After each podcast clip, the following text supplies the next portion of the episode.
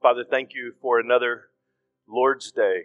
And we pray, Lord, that you would uh, invigorate our souls with the beauty and fullness and reality of the risen Jesus as if we were the ones to visit the empty tomb on resurrection morning.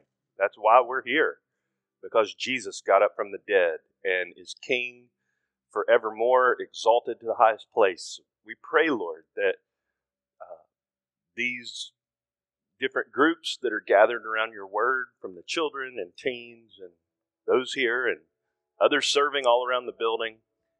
Uh, Lord, that you would instruct us in your truth, that you would open our eyes to behold wonderful things from your law, and ultimately that we would know, love, and obey you more. We pray this in Jesus' name. Okay, well, this is, for those who are new to the journey, our core doctrine series. It's systematic theology. It's the big truths of the Bible organized into uh, topics and themes, and we're walking through that based on our church's elder affirmation of faith. We're taking each article in our affirmation in three parts. The first three Sundays of every month. This is the first Sunday of March, so it's part one. Uh, Lord willing, next week, same article, part two. Lord willing, the week after that, same article, part three. So we're doing biblical week one, historical week two, and practical week three. Uh, so I'll be leading. Uh, the plan is I'll be leading today and next week. And then I asked Blake Pugh to lead the third week, um, two weeks from today, on practical theology. We're going to be dealing with this topic for the month of March.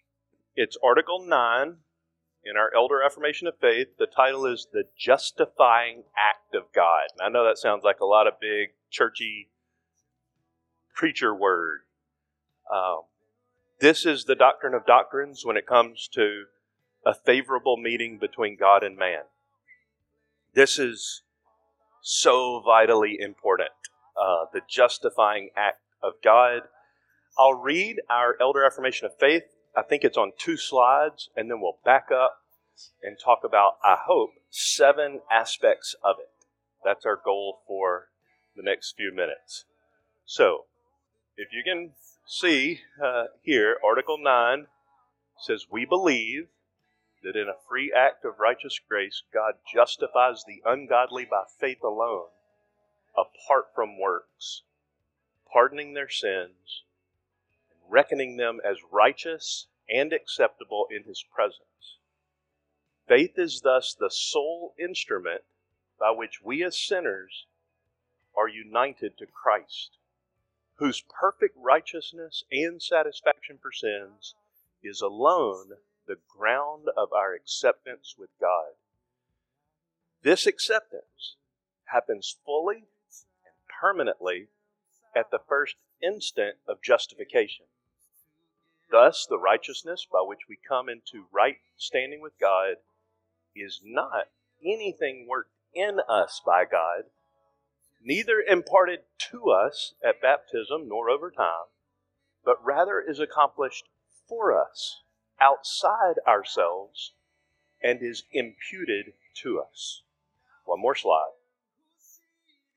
We believe, nevertheless, that the faith which alone receives the gift of justification, does not remain alone in the person so justified, but produces by the Holy Spirit the fruit of love and leads necessarily to sanctification. This necessary relation between justifying faith, fruit of good works, gives rise to some biblical expressions which seem to make works the ground or means of justification, but in fact simply express the crucial truth that faith that does not yield the fruit of good works is dead, being no true faith. Okay, it's a mouthful. Uh, to say that church history has had some wrestling matches about what I just read to you would be a colossal understatement. We're talking about the division uh, between Protestant evangelical gospel theology and Catholicism. We're talking about major divisions between the East and the West, Eastern, Eastern Orthodox Church and, and uh, what has come in, in Western evangelicalism. I mean, this is, this is to, to say it's the doctrine of doctrines uh, would not be an overstatement. Obviously, theology proper, the doctrine of God, is, is the ground of everything, but man's relation to God hinges on the biblical truth of justification. So here's what we're going to try to do. All right, you got to listen fast. We'll take seven aspects of this affirmation. I'll show you why I've ID'd seven as we walk through. I'll go back to the affirmation with some highlights. Sola fide will be our first focus. It's the Latin phrase, one of the five solas of the Reformation. Faith alone is uh, sola fide. In the affirmation, it says right at the beginning, we believe that in a free act of righteous grace, God justifies the ungodly by faith alone, apart from works. It's one of the most important sentences you'll ever hear in your life, and I do mean that that is not an overstatement. Down at the next yellow part, thus the righteousness by which we come into right standing with God, dot, dot, dot, is imputed to us. What does that mean? I'm glad you asked. This is Titus chapter 3, verses 5 to 7. He, the triune God, saved us, not on the basis of deeds which we have done in righteousness, but according to his mercy, by the washing of regeneration and renewing by the Holy Spirit, whom he poured out upon us richly through Jesus Christ our Savior, so that being justified by his grace, we would be made heirs according to the hope of eternal life. Being justified by His grace. Romans 3. Uh, a few kind of pillar theologians in church history have said this is the most important paragraph ever written in the history of the world. The reason they say that is because all Christians agree the Bible is the most important book if you had to pick one book of the Bible that contained the most condensed Ordo Salutis, we talked about that a month ago, order of salvation. Meaning would say that's Romans. So if the Bible's the most important book and Romans is the most condensed book, and you keep whittling down, what's the most power packed paragraph in Romans? Many have said it's this paragraph. You guys know verse 23 For all have sinned and fall short of the glory of God. Verse 24 Being justified as a gift by His grace through the redemption which is in Christ Jesus, all grace. How do you apprehend this grace? Titus said mercy. Romans says grace. Neither verse has yet, neither passage has yet told us how to lay hold of this grace We're talking about sola fide, here's the answer, Romans 3:28, which is right after what we just read. For we maintain that a man is justified by faith apart from the works of the law.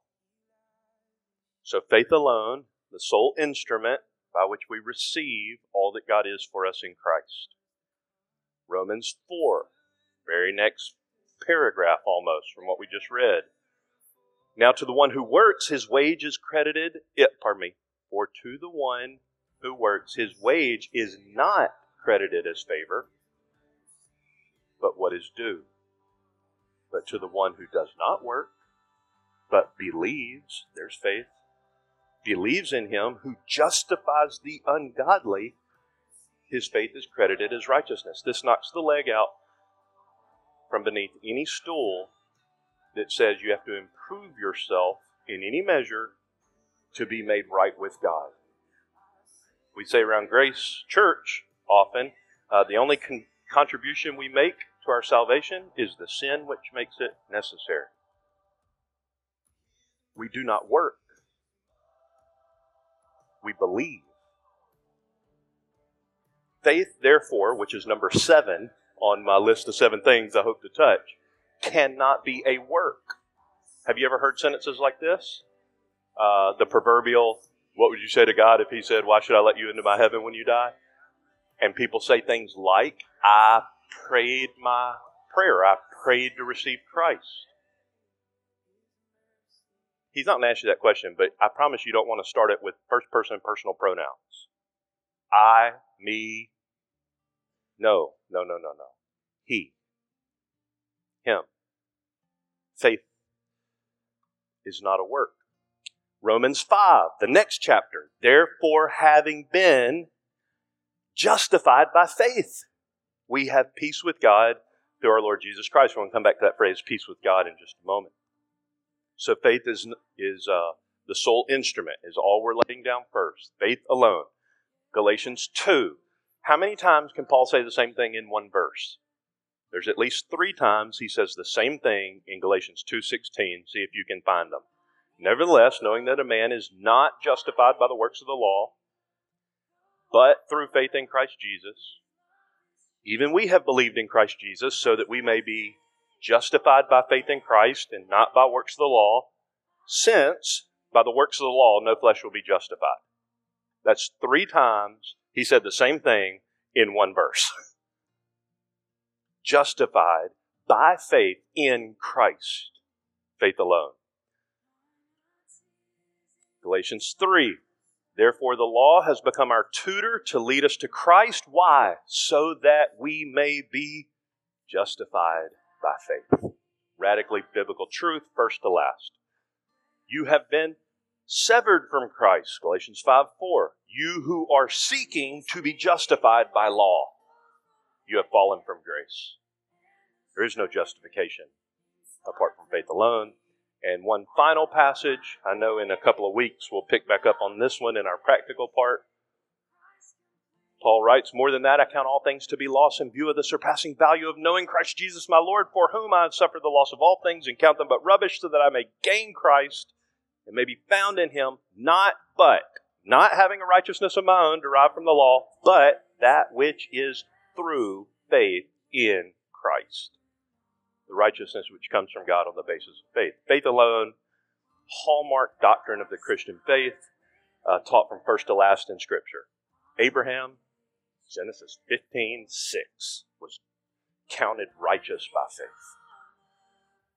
So, if you come to God through faith in Christ alone, sola fide, God declares something extraordinarily wonderful the knowledge of sins forgiven. Do you have the knowledge of sins forgiven? It's the big burden that'll roll off your shoulders like Pilgrim in Pilgrim's Progress uh, when you get to the cross. Sins forgiven. In the statement of faith, it said, We believe, da da da da da da. God justifies the ungodly by faith apart from works, pardoning their sins. You know what Christianity has that no other religious construct has? No. How do I say this negatively? Because it's such a good positive. you don't have to wait until you die to know if you're accepted with God.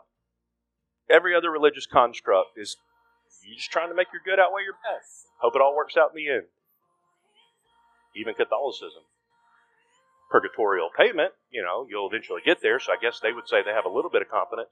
Christianity alone, right now, full, free, clean before God. Romans 4 cites Psalm 32 concerning David's message, just as David also speaks of the blessing on the man to whom God credits righteousness apart from works Blessed are those whose lawless deeds have been forgiven and whose sins have been covered. Blessed is the man whose sin the Lord will not. We said it before, it kind of becomes adage like, almost white noise, but try to hear this fresh for the first time. Satan knows your name and calls you by your sin. If you come to God in Christ, God knows your sin and calls you by your name. You're forgiven. You're forgiven. Hebrews 10 quotes the new covenant promise from Jeremiah 31. The Holy Spirit also testifies to us, for after saying, This is the covenant that I will make with them after those days, says the Lord, I will put my laws upon their heart, and on their mind I will write them. He then says, And their sins and their lawless deeds I will remember no more. Now, where there is forgiveness of these things, there's no longer any offering for sin. Christ has forgiven. The Father chooses not to regard you according to your sin. So we've seen faith alone, we've seen sins forgiven, imputed righteousness. You may have seen that word in our uh, affirmation. God reckons them as righteous and acceptable in his presence. And uh, down at the bottom, right there, forgot to highlight it. Uh, but rather is accomplished for us outside ourselves and is imputed to us. If that's a new word for you, this is what we mean. 2 Corinthians 5. He, that's God the Father, made him, that's Jesus, who knew no sin, to be sin on our behalf, so that we might become the righteousness of God in him. So, however, Jesus was made to be sin, we become the righteousness of God. Did Jesus become a sinner? No, the Holy Spirit is incredibly precise with his terms. He did not become a sinner. He became reckoned by God as sin. And he was treated as if he were a sinner because he became sin for us.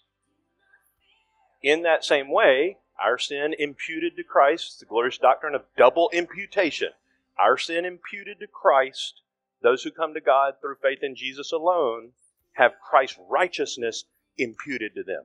God credits him a sinner, God credits you as righteous as Christ. That's imputation.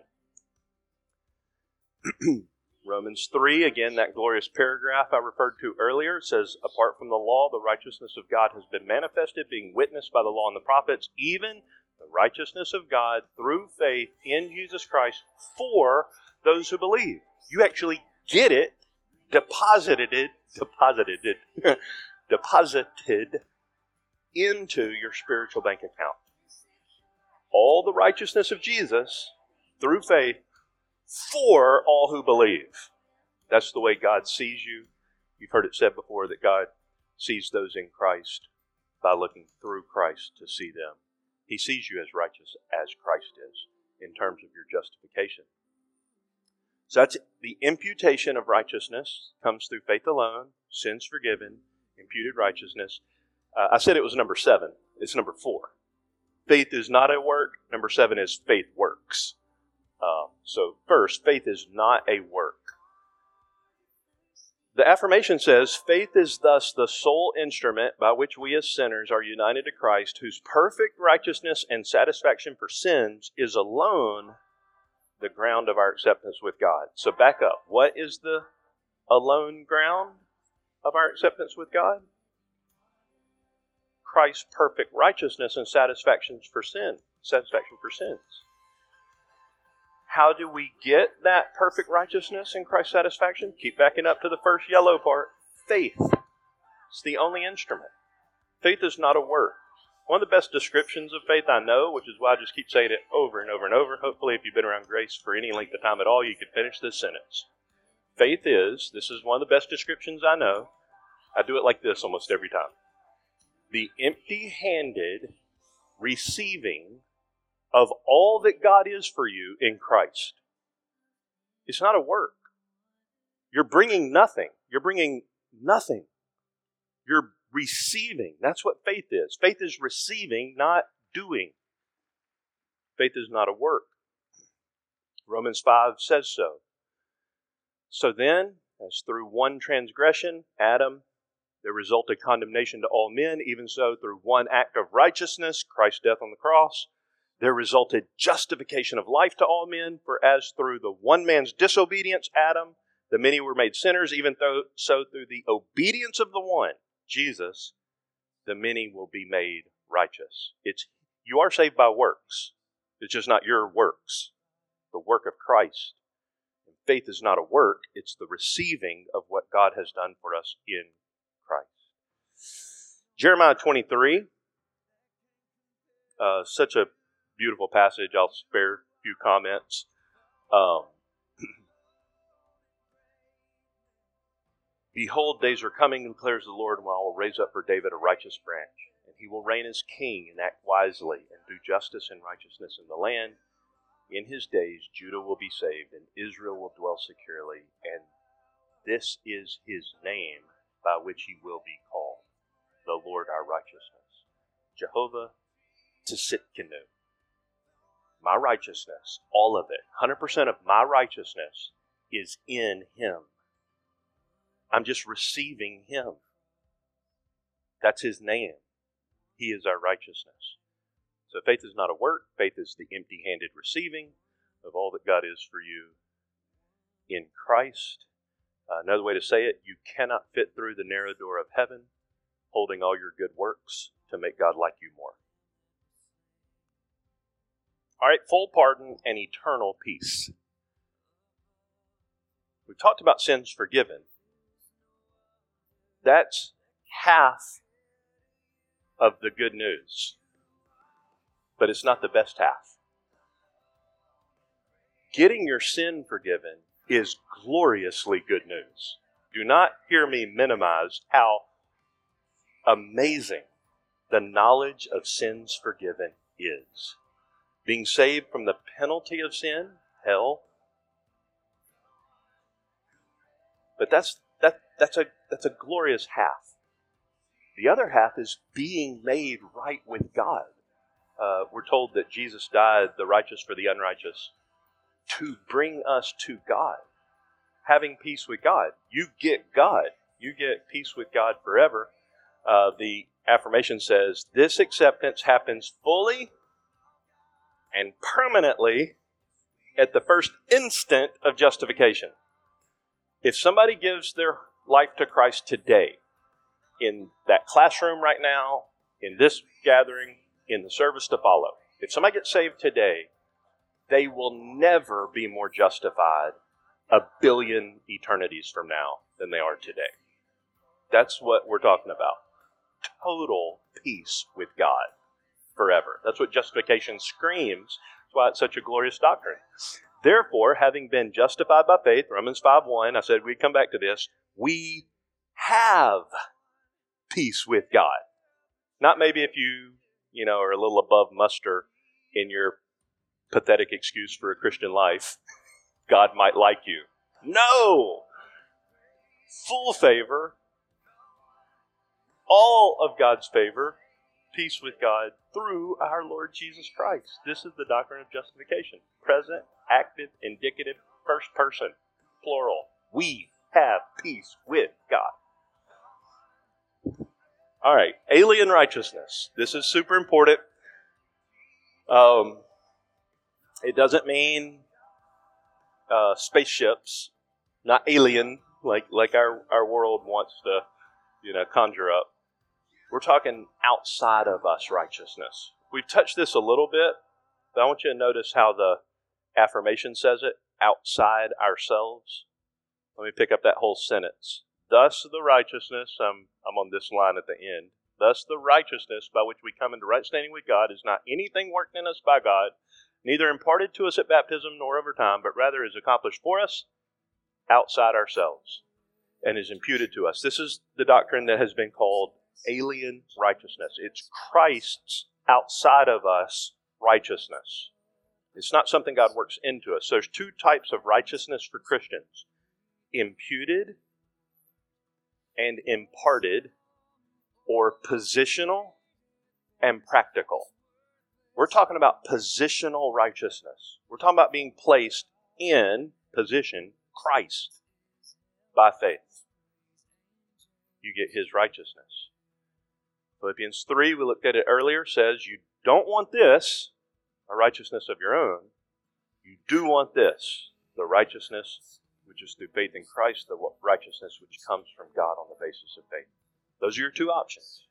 You can try to get it yourself, build your Tower of Babel to try to get to heaven, all your good works. or you can actually repent from the best things you've ever done. Not just the bad things you've done. But you tell God, I'm sorry for trying to make myself more acceptable in your sight. That's tantamount to saying to God, You shouldn't have sent Jesus. I appreciate that. Thanks for all you went through. I could have done it myself. You don't want that. You want the righteousness which comes from God on the basis of faith. That's the last line right there. Romans 10 Christ is the end of the law for righteousness to everyone who believes. There's been a lot of controversy over what end means in this verse. But what's crystal clear is if you believe upon him, you have Christ as the telos, the fulfillment of all God's law, all his righteous requirements. That's not in debate among anybody. Galatians 2:21, right after the great 2:20, I do not nullify the grace of God, for if righteousness comes through the law, then Christ died needlessly. Pay careful attention to this verse. I know I've been in fast forward mode. One more thing I want to say before we close. That's why I'm in fast forward mode. But look at this. Nullify, void, cancel, erase. I do not do that to God's grace. I don't push His grace aside. Look at the if then. If righteousness comes through the law, if I can get it by my doing, that means there was no reason for Jesus to die. I assure you, you don't want to tell God, y'all know the drill. That's my I got to stop talking in a minute alarm. You don't want to tell God, his cross work is really good for other people, but here's, here's God's work needless for me. You have to throw yourself by faith alone into the arms of Christ alone, to be saved by grace alone, the glory of God alone, according to the Scripture alone. Five solas of the Reformation. Last thing I want to say faith works. We've already said faith is not a work, we're not saved by works, we're saved by grace through faith. I've tried to labor that and labor that. A lot of other verses didn't even touch Ephesians 2, which is one of the hallmark passages on this whole doctrine. But faith does work. Faith that does not yield the fruit of good works is dead, being no true faith. True saving faith manifests itself in good works. We'll be talking about this in April, the doctrine of sanctification. But look at the connections here in Galatians.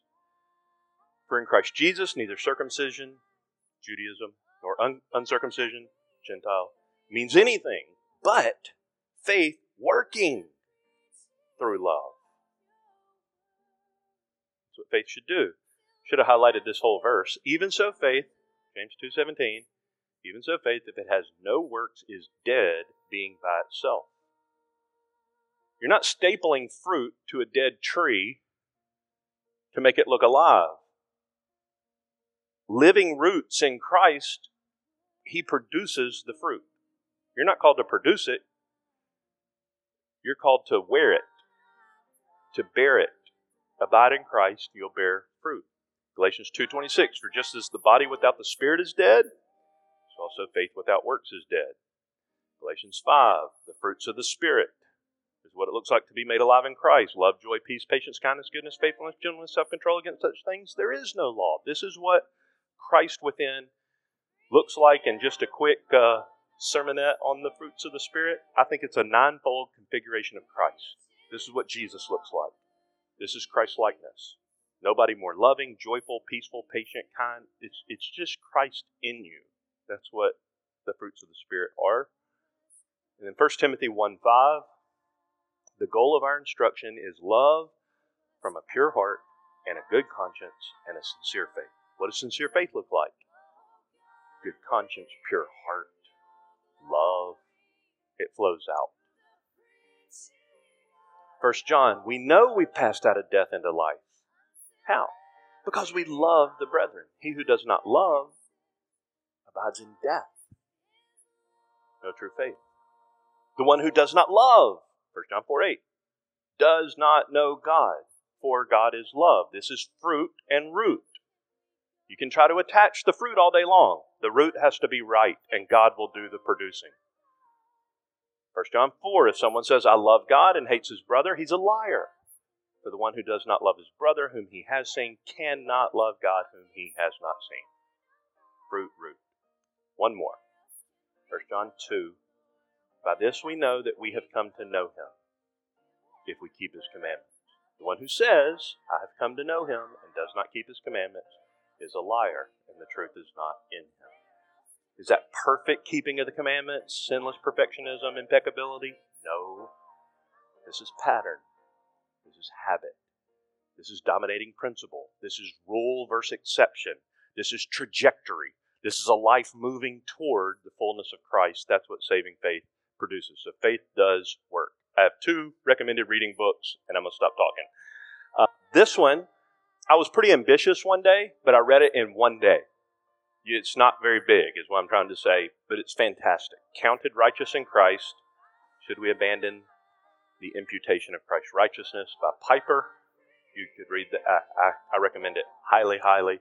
And then, if you want to know why we're sitting in this room today, it has a lot to do with what God did in the 16th century Reformation, especially when God helped this guy rediscover the doctrine of justification by faith. That's Martin Luther. And his commentary on Galatians is not big, but it is fantastic. Um, that would be highly, highly, highly recommended. Well, there's a little biblical theology on the justifying act of God